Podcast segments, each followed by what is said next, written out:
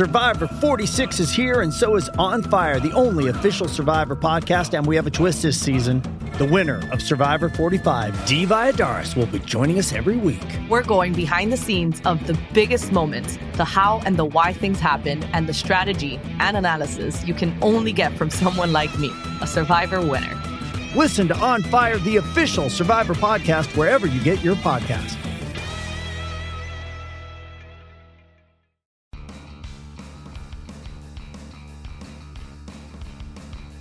You're listening to MLB.com Extras, brought to you by MLB.tv. It's baseball everywhere.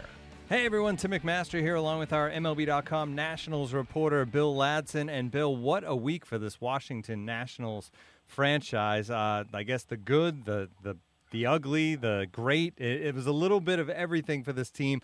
But let's start with the latest thing because Max Scherzer was spectacular. And I think the, the funny thing is, when I was trying to start getting ready for this podcast uh, before his start on Wednesday night, I was going to maybe ask you about Max Scherzer still trying to kind of figure it out and get everything clicking and, and, and get back to what, what he's been in the past. Uh, we're not going to talk about that now because he had it all going on, on Wednesday night. What stood out most to you in Scherzer's 20 strikeout performance? Well, uh, in this particular start, he was able to get out of the first inning because that was a problem for him all year long. And to top it off, you know, um, when he was having problems in the first inning before this start – he was giving up a lot of home runs. And although he gave up two um, yesterday, he was able to have a great first inning. That was the difference.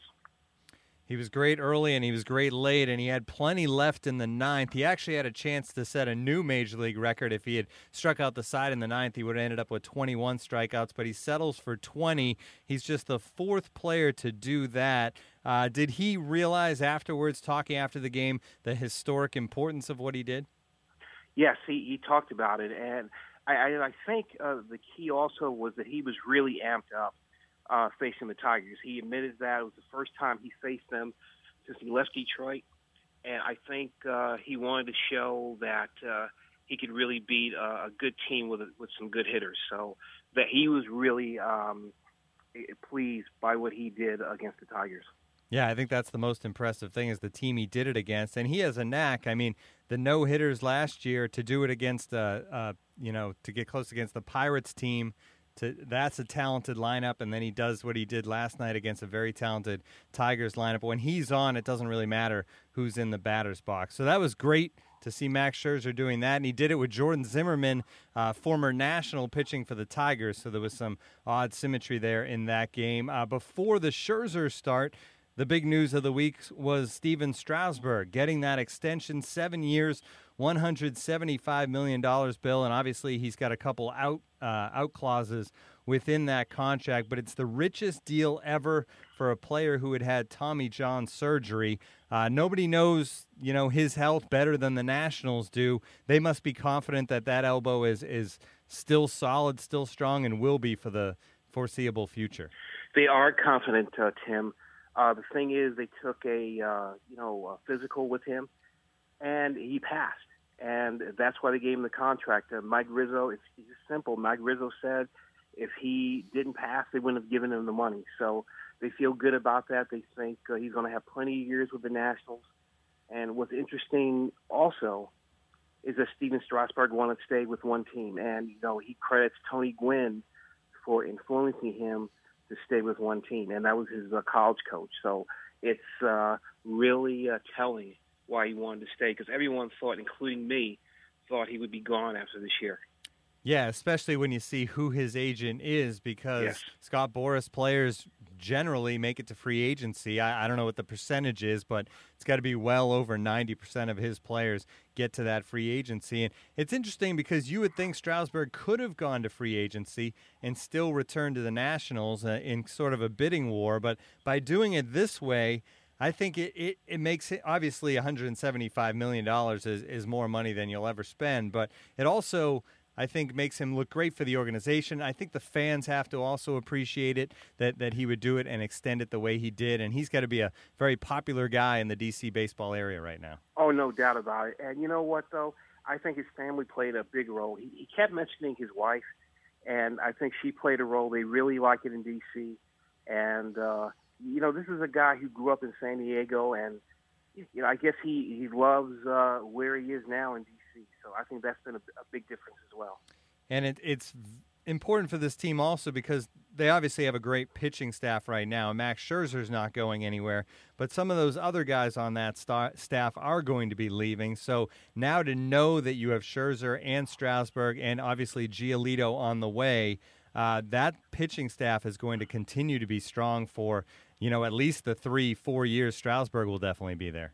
Oh, no question. And you know what, uh, Tim? I think they're going to have a great pitching staff for a long time. You know, you mentioned uh, Scherzer and Strasburg, but you know what? Tanner Roark and Joe Ross are going to be there for a while too, and uh, they're pretty good too. And uh, you know, if, if I had to take a guess, I would say Giolito would replace Gio Gonzalez because this could possibly be Gio Gonzalez's last year, and uh, we'll see what happens.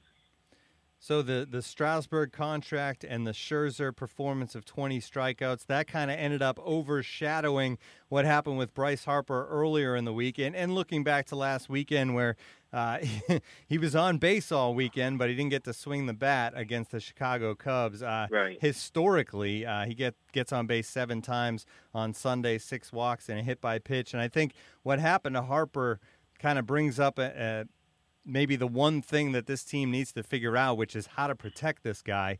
Um, the good news for this team is you saw after the weekend, Ryan Zimmerman stepped up and, and had a big game behind Bryce Harper. But that really needs to continue, does it? Because this team, if Bryce Harper is just walking, they're not going to get where they need to go. There's no question, Tim. I'm going to tell you something. Dusty Baker made a little change yesterday by putting uh, Daniel Murphy at the cleanup spot. Yep. But uh, you know, you don't know if this is gonna this is gonna last. And uh, and you're right. Everyone has to hit now. Jayson Werth, Anthony Rendon, they all have to hit because uh, everyone is saying now Bryce Harper's not going to hit until um, these guys improve. Harper obviously Harper ejected from Monday's game, um, not for anything that happened to him, but really just backing up a teammate, and it's one of those weird things where it really seemed like maybe there was some rabbit ears going on as far as the umpire goes, ejecting somebody from from the dugout. Um, uh, he also gets a suspension, which he has appealed, so he's still playing right now. But do you think some of Harper's maybe anger and, and just frustration in that moment stems from the fact that he just hasn't gotten a chance to swing the bat? I mean, I know it's no direct connection, but subconsciously, he's just got to be a little frustrated. No, I don't, Tim. No. I mean, what happened was, if you look at uh, that incident with uh, Danny Espinosa, and Danny Espinosa had struck out, which was a ball, by the way. Yep.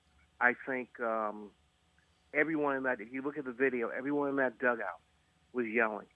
And, and, and yeah, you said it best. The rabbit ears by the umpire. Suddenly, you just heard Bryce Harper, and it, it's just kind of unbelievable. I I really didn't think Bryce Harper. Um, deserved a, a suspension there.